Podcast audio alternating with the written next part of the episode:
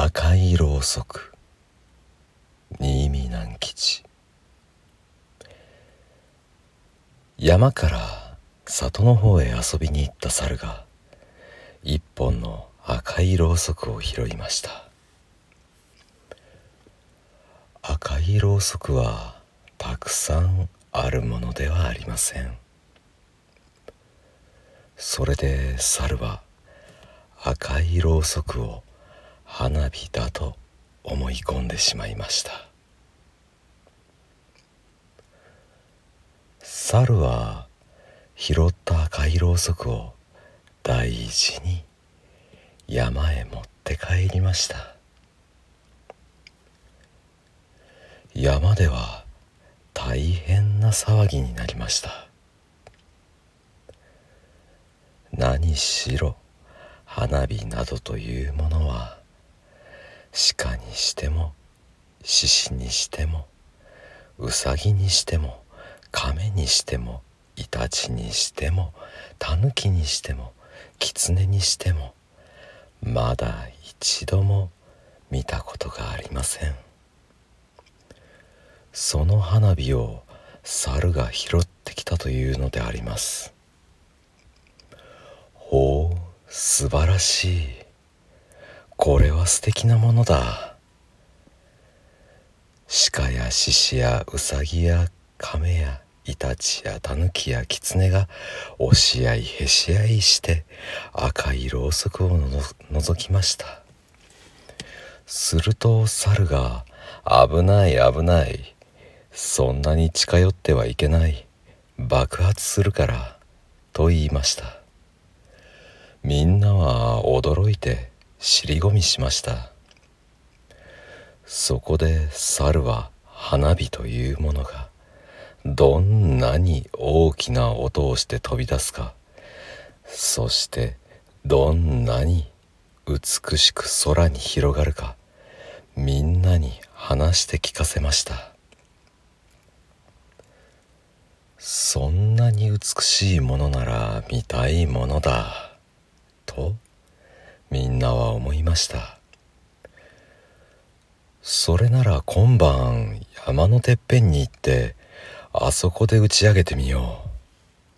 と猿が言いました。みんなは大変喜びました。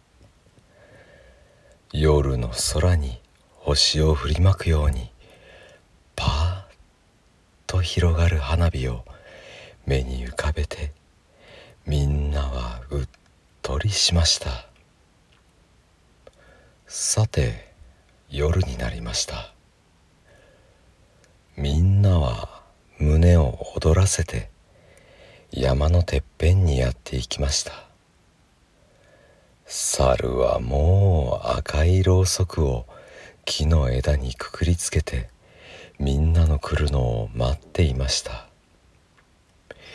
いよいよこれから花火を打ち上げることになりました。しかし困ったことができました。と申しますのは誰も花火に火をつけようとしなかったのです。みんな花火を見ることは好きでしたが火をつけに行くことは好きではなかったのであります。これでは花火は上がりません。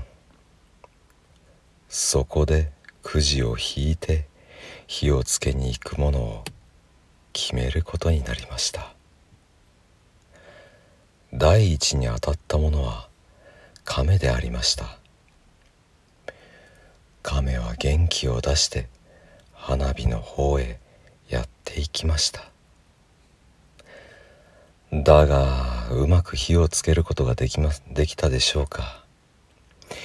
いえいえ。亀は花火のそばまで来ると首が自然に引っ込んでしまってできなかったのでありました。そこでくじがまた引かれて今度はイタチが行くことになりました。イタチは亀より幾分増しでした。というのは首を引っ込めてしまわなかったからであります。しかしイタチはひどい近眼でありました。だからろうそくの周りをキョロキョロとうろついているばかりでありました。とうとう獅子が飛び飛び出しました。獅子は全く勇ましい獣でした。